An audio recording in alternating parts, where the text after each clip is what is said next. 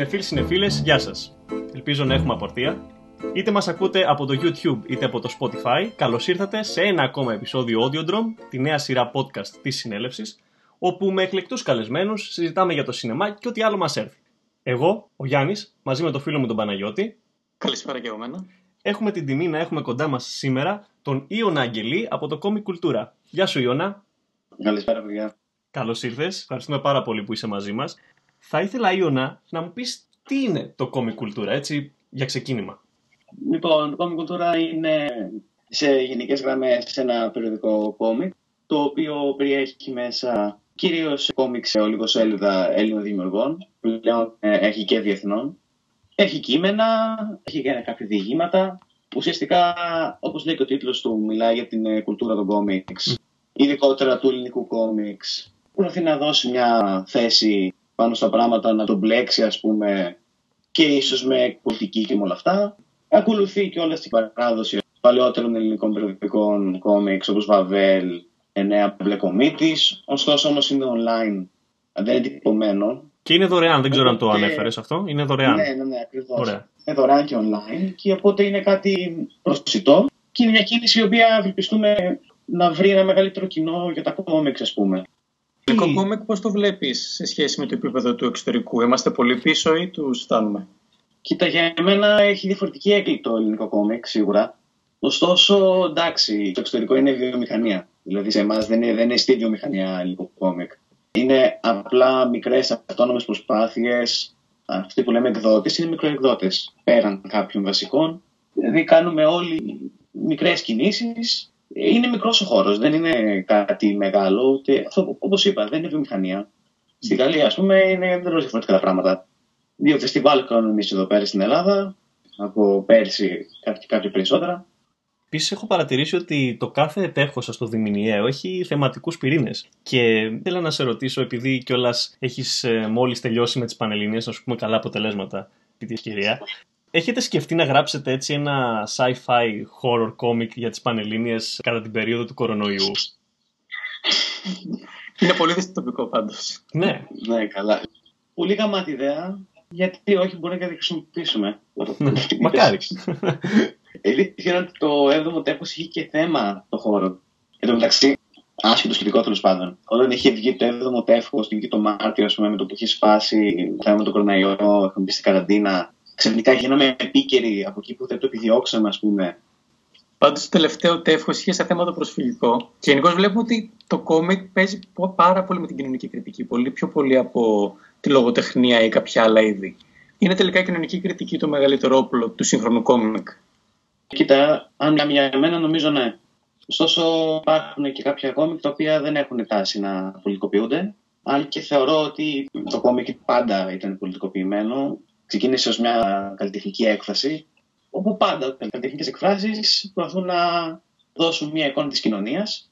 Και πάνω σε αυτή την κοινωνία, φυσικά θα υπάρχουν κάποια πολιτικά σχόλια. Τώρα, όσο μιλάμε για εμάς που κάνουμε ας πούμε, και ένα αφιέρωμα του στρατηγικό, ναι, Ok, okay, εμείς επιλέξαμε να μιλήσουμε γι' αυτό και είναι ένα ωραίος τρόπος. Δηλαδή, μπορείς μέσω των τεχνών να μιλήσεις για θέματα του προσφυγικού ή σε κάποιο άλλο τέλος που για diversity. Να μιλήσεις μέσω αυτών μέσα από τη ματιά, ας πούμε, των κόμιξ. Ναι, δηλαδή, αν πάρουμε ας πούμε, και τα πιο κλασικά και πιο παιδικά εντός εισαγωγικών κόμικ από Asterix μέχρι Tintin, που δεν είναι αμυγός πολιτικά, ε, τα αγγίζουν πάρα πολύ. Και αν πάμε κιόλας μέχρι Ναι. σήμερα, μέχρι π.χ. το V for Vendetta, ας πούμε, ένα κλασικό παράδειγμα, βλέπουμε Μμμ. ότι είναι πολύ σημαντικό κομμάτι. Για το V, πλάκα-πλάκα, ποια είναι η άποψή σου, το έχεις διαβάσει; Καλά, ναι, το έχω διαβάσει φυσικά. Μμ. Έχω δει και την ταινία. Εντάξει, νομίζω ότι ο Άλαν Μουρ ως φιγούρα και μόνος αποτελεί αποκάλυψη για όλο το χώρο της τέχνης. Και το V for Vendetta έφερε μια αλλαγή και μίλησε για ζητήματα φασισμού και τέτοια, ας πούμε. Το βάλει στο επίκεντρο. Αυτό δεν είχε ε, γίνει πριν, ή τουλάχιστον τόσο βάση βαθμό. Έπειτα, μην ξεχνάμε ότι να παρέλθει στην προηγούμενη ερώτηση σχετικά με την πολιτική στα κόμιξ. Ότι τα κόμιξ γενικώς έχουν δεχτεί αρκετή λογοκρισία. Και αυτό λόγω του πολιτικού τους πυρήνα. Δηλαδή, ειδικά όταν ήμασταν στην Αμερική του μακαθερισμού. Οπότε το V for Vendetta νομίζω ότι είναι και μια αντίθεση σε αυτό. Αλλά εντάξει, νομίζω ότι το V for Vendetta είναι μεγάλη συζήτηση. Τώρα, πρώτα απ' όλα, ο Άλαν Μουρ, στον οποίος αναφέρθηκε, νομίζω ότι είναι μια πολύ ιδιαίτερη περίπτωση. Δηλαδή, πλέον λέει ανοιχτά ότι ασχολείται με τη μαγεία και έχει, έχει ξεφύγει λίγο πνευματικά νομίζω. Ο άνθρωπος είχε πει ότι είναι αναρχικός, δηλαδή το, το έχει πει ξεκάθαρα. Λέει Είμαι αναρχικό γιατί νομίζω ότι αυτό πρέπει να είμαι. Ε, πιστεύω στη μαγεία γιατί δεν θέλω να πιστεύω στο μονοθεϊσμό. Δηλαδή έχει θέσει τις θέσεις του. Καλά, άμα θέλω να γνωρίσω τον άλλον, μου φαίνεται τρελός. Αλλά εντάξει, νομίζω ότι και αν ακόμα και άλλο συναντήσω με. Όχι, ότι δεν θέλω να το συναντήσω για να μην μου χαλάσει με το γόητρο που έχω γι' αυτόν. Mm. Ε, τον έχω πολύ ψηλά στο μυαλό μου.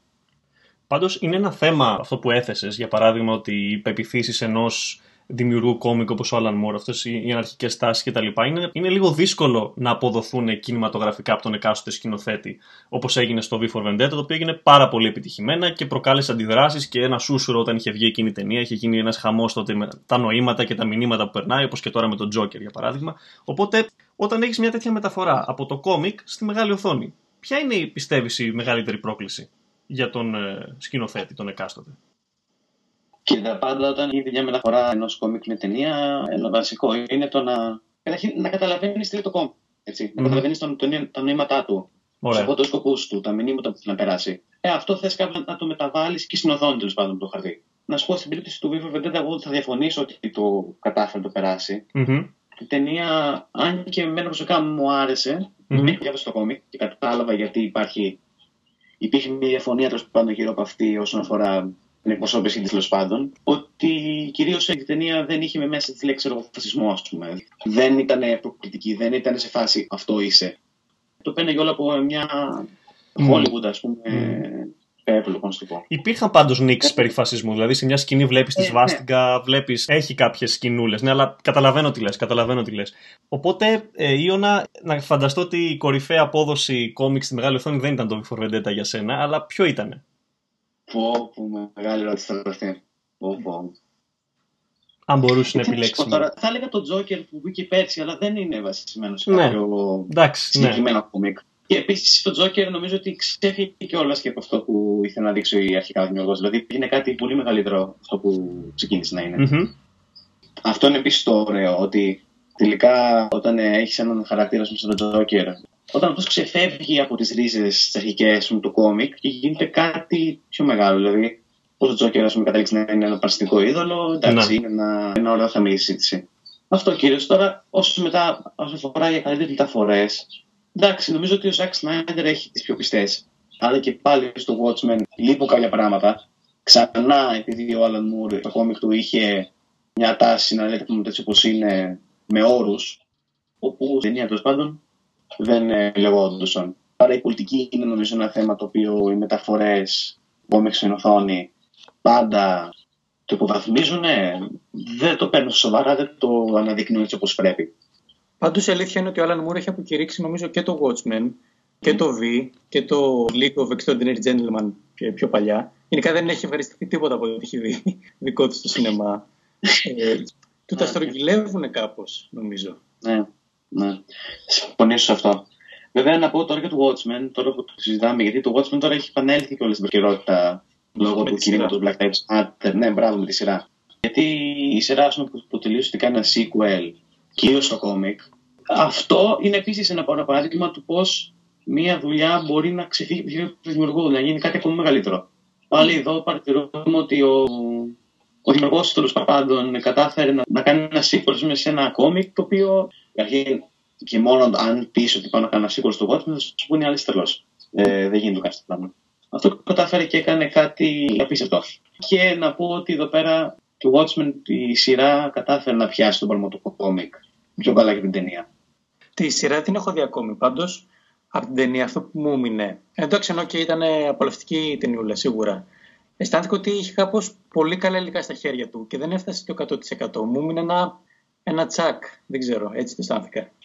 Εντάξει, εγώ νομίζω ότι το κύριο πρόβλημα με τον Ζακ Σνάιντερ, επειδή εγώ δεν είμαι τόσο μεγάλος φαν του, δηλαδή μπορεί να σου πω ότι βλέπω χάρη στι ταινίες του, ωστόσο πάντα θα έχω ένα αίσθημα μετά ότι δεν με ικανοποίησε πλήρως. Είναι κυρίως επειδή ο Ζακ Σνάιντερ δίνει μεγάλη σημασία στα visuals και όχι τόσο στην ιστορία. Δηλαδή η ταινία μπορεί να γίνει, στην περίπτωση του Watchmen, μια, μια ταινία. Ναι, όμως δεν έχει την δεν έχει καλή ροή και το βλέπεις αυτό το πράγμα. Ναι. Ναι. αυτό έχεις μια Και εγώ, κυρίως στην και ταινία. εγώ το βίωσα αυτό. Ότι είναι, είναι πράγματι μια πολύ μεγάλη σε διάρκεια ταινία, ενώ θα μπορούσε, ξέρω εγώ, κάποια σημεία να ήταν λίγο πιο ουσιαστικά. Δηλαδή, όταν πήγαινε να χτίσει εκεί τον ψυχρό πόλεμο και όλη αυτή την ιστορία που είχε από πίσω, το Ναι. πάρα πολύ ωραίο αυτό το αφήγημα, και με, με πέταγε έξω σε κάποια σημεία εκεί που πήγαινε πολύ- στα πολύ προσωπικά των χαρακτήρων, που, οκ, το καταλαβαίνω, αλλά με πέταγε λίγο έξω. Ήθελα πιο πολύ να εστιάσει στο big problem από πίσω. Τι υπάρχει εδώ πέρα. Κοίτα, ένα συνεχές ζήτημα που υπάρχει και στις ταινίες είναι το πώς θα καταφέρεις να στήσεις μια ιστορία, αλλά η εικόνα να μην επισκιάζει όλο αυτό. Δηλαδή, νομίζω ότι ο Zack Snyder το έχει χάσει σε κάποια φάση στο Watchmen, γιατί, όπως σου λέω, δίνει τόση μεγάλη σημασία στην εικόνα και στο πώς θα σου δείξει, ας πούμε, ένα επικό slow motion, ας πούμε, του, του Rorschach, για παράδειγμα. Εστιάζει τόσο πολύ στο στυλ και στο πώς θα το παρουσιάσει και χάνει την ουσία. Δηλαδή, ε, εγώ δεν ένιωσα, βλέπω την ταινία ψυχροπόλεμο και όλη αυτή την ιστορία. Διάβασα το κόμικ και έπαθα σοκ. Δηλαδή λέω, εντάξει, καμία σχέση. Έπειτα εντάξει, κοίτα το Watchmen, γιατί δεν είναι τόσο δίκαιη η σύγκριση και γενικώ. Το Watchmen, όπως είχε πει και ο Alan Moore, δημιουργήθηκε αποκλειστικά για το format του κόμικ. Ήταν κάτι αποκλειστικά γι' αυτό. Ο Alan Moore ό,τι κάνει, έχει πει ότι διαφωνώ με κινηματογραφικές μεταφορές, διότι πιστεύω ότι οι δημιουργίες αυτές που έκανα εγώ τις έκανα ως κόμικ. Δεν είχα καμία σχέση με ταινίες. Αν ήθελα να κάνω μια ταινία, θα έκανα μια ταινία. Δεν θα το έκανα ως κόμικ. Ε, γι' αυτό ήταν, είναι δύσκολο να κάνεις ένα Watchmen με κινηματογραφική μεταφορά. Ε, να πούμε ότι και αυτό που έκανε ο Ζακ Σνάιντερ ήταν ε, τεράστιο. Παρόλες τις, ε, τα προβλήματά του, νομίζω ότι κατάφερε να κάνει αρκετά πράγματα. Εντάξει, θα έλεγα να δώσουμε ένα credit στον Ζακ Σνάιρ. Ναι, ναι, γιατί ναι. αυτό που Ε, Ε, ναι, αυτό ακριβώς. Ναι. Δηλαδή, Αυτό μας... που διάβαζα είναι ότι το είχε προσπαθήσει, είχαν, είχε προταθεί μάλλον στον Τέρι Γκίλιαμ, το σκηνοθέτη των 12 πυθίκων από τους Monty Python κλπ. Και το διάβασε το σενάριο και το κόμικ και είπε ότι αυτό το πράγμα είναι unfilmable. Δεν μπορώ να το γυρίσω. Αλλά ο Σνάιντερ είπε όχι, να το, να το δούμε. Οπότε εντάξει, κάποιο credit του αξίζει. Αλλά για να ξεφύγουμε λίγο και από τον Alan Moore που τον αναλύσαμε, πάμε λίγο στο αντίπαλο δέος. Frank Miller, ποια είναι η γνώμη σου; Frank Miller ε, πρώτα χρόνια ήταν ε, ακμαίος. Μετά κάποιο λόγο πήρε την κάτω βόλτα. Κινηματογραφικές ωστόσο, μεταφορές, Sin City 300. Ναι. Εντάξει, το Sin City... Sin City αλήθεια το έχω πολύ καιρό να το δω, ωστόσο όσο θυμάμαι ε, μου άρεσε ως ε, ταινία. Εντάξει, κοίτα, είχε μια ωραία... Εδώ και πάλι, πολύ ωραία εικόνα, πολύ ωραία εικόνα. Δηλαδή το πώς κατάφεραν να μεταφέρουν ε, το κόμικ τόσο πιστά στην οθόνη είναι απίστευτο. Να, το Sin City θα μπορούσε να πει κανείς ότι έχει μια τάση να είναι αρκετά πίσω στο κόμικ. είχε και το χαρακτήρα του graphic novel σαν ταινία. Εμένα ήμουνα στον Ακριβώς. κόσμο του κόμικ εκεί, Είχε το ένιωθα. αυτό. Ναι. Αυτό το πράγμα και εμένα μου άρεσε πολύ. πολύ.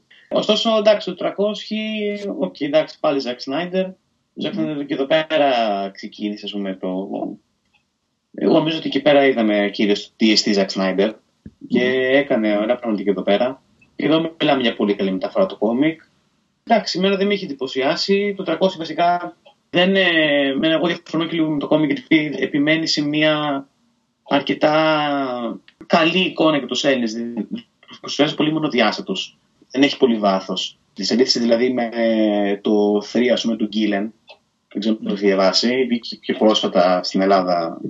Ήταν μια πιο σωστή μεταφορά του TST Sparty και αρχαία Ελλάδα. Τώρα για Frank Miller, εντάξει, δεν έχω πολλά λόγια να πω εγώ, γιατί δεν, είναι, δεν είμαι στην κατάλληλη ηλικία να πω ότι έχω βιώσει, ξέρεις, την άνοδο και την κάθοδο του Miller. Μμμ. Εγώ απλά ήρθα και μου είπανε, ο Μίλλερ είχε μια άνοδο, είχε μια κάθοδο, αυτό. Διάβασε ό,τι από αυτά, αλλά απλά εγώ σου το λέω αυτό. Και όντως φάνηκε. Και για να αλλάξουμε τώρα πεδίο συζήτησης. Ω comic fan, ποια είναι η σχέση σου με Μμ. το animation, Σ' αρέσει εξίσου; Ναι, με το animation έχω ιδιαίτερη λατρεία.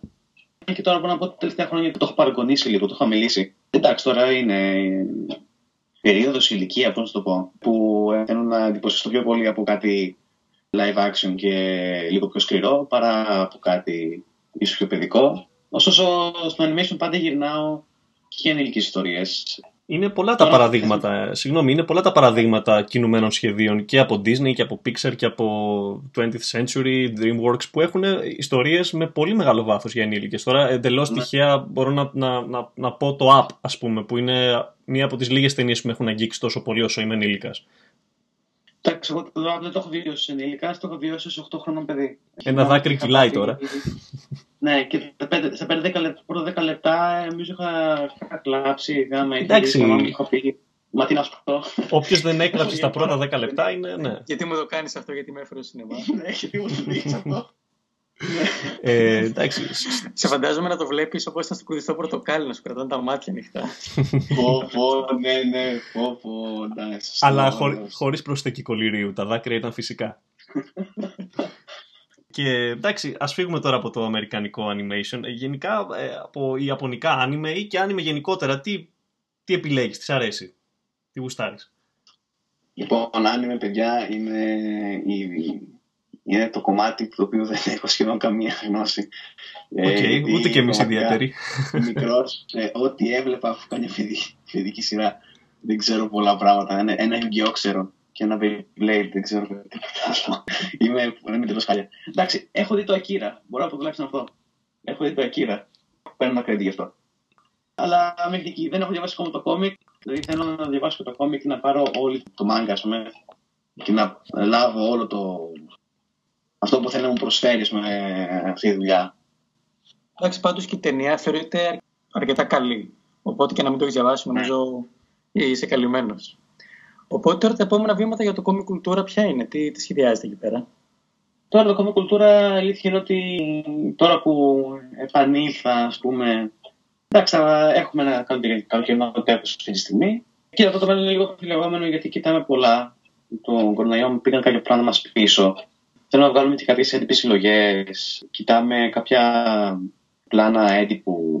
Ε, κοιτάμε πολλά αυτή την περίοδο. Πραγματικά τώρα με τον ιό και όλα αυτά δεν ξέρουμε πώς θα είναι η οικονομική κατάσταση σε λίγους μήνες. Mm. Οπότε είναι όλα σε φάση περίμενε και θα δούμε. Το φθινόπωρο το βλέπουμε. Να πω ότι μόνο το τέλο 7 που το είχαμε τυπώσει κιόλας, ήθελα να κάνουμε μια, ένα πείραμα, ας πούμε, να δούμε τι μπορεί να γίνει τέλος πάντων αυτό. Άμα πουλήσει κλπ. Και, και τελικά το έχουμε τυπώσει Φεβρουάριο, θυμάμαι, τέλη Φεβρουαρίου. Θα κάνει μια παρουσίαση μέσα Μαρτίου με τον ιό δεν έγινε. Τέλη Μαΐου αρχίσαμε να το διανέμουμε.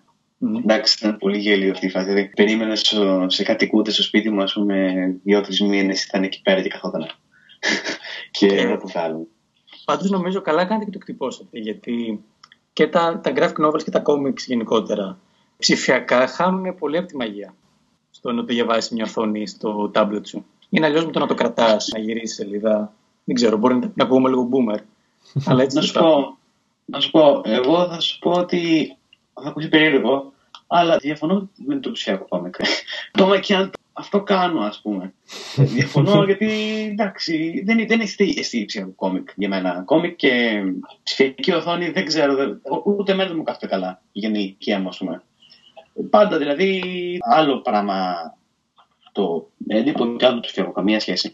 Εντάξει, το, ο ρομαντισμός και όλα αυτά δείχνουν προ το έντυπο. Ε, από την άλλη όμως, εντάξει, τώρα εμείς το κάναμε το ψηφιακό κυρίως λόγω εποχών, όχι κάτι άλλο. Αλλά ναι, εντάξει, δηλαδή έχω ακούσει κάποιους δημιουργούς που μου λένε ότι εντάξει, στο ψηφιακό ας πούμε, δεν μπορεί να κάνεις ένα splash panel. Θα χαθεί όλη η μαγεία. Για το splash panel είναι πάνω στο χαρτί. Τι συζητάμε τώρα. Δεν ξεκαθαρό να Ιωνα, ποιο θα είναι το θεματικό, ποιο, ποια είναι η θεματική ενότητα του επόμενου τέφους; Το επόμενο τέφος θα έχει ως θέμα αφροαμερικάνικη κουλτούρα και κόμικ. Mm-hmm. Πάμε ξανά πολιτικά. Ωραία. Εντάξει, μετά το Black Lives Matter και όλο αυτό που ξέσπασε, ναι, λογικό. ήταν μια ευκαιρία ναι, λογικό, να μιλήσουμε γι' αυτό. Ναι, ναι, ναι. ναι. Έχουν βγει και πολλά κόμικ πάνω σε αυτό. Είναι πολλά που θέλουμε να σχολιάσουμε. Ήταν μια συγκυρία τέλος πάντων και έκατσε και λέμε ότι μια ωραία ευκαιρία να σχολιάσουμε και την απεικόνιση των Αφροαμερικανών και της Αμερικής τέλος πάντων στα κόμικ.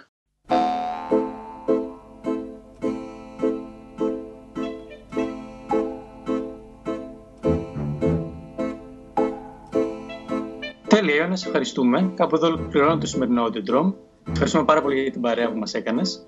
Να είστε καλά. Εγώ πάρα πολύ καλά. Ευχαριστούμε πάρα πολύ, Ιωνα. Παιδιά, στην περιγραφή μας θα βρείτε link για το Comic Cultura για να ξεφυλίσετε τα προηγούμενα τεύχη και να μάθετε τι ακριβώς κάνουν τα παιδιά. Οπότε να σας ευχαριστήσουμε και εσάς. Γράψτε μας στα σχόλια τι σας άρεσε, τι σας άρεσε πάνω στο podcast. Για τους νεοφερμένους κάντε εγγραφή και στο κανάλι μας στο YouTube για να ακούτε πρώτοι τα νέα μας podcast και like στη συνέλευση στο Facebook για περισσότερο σινεμά και μέχρι την επόμενη φορά να είστε όλοι καλά. Γεια σας.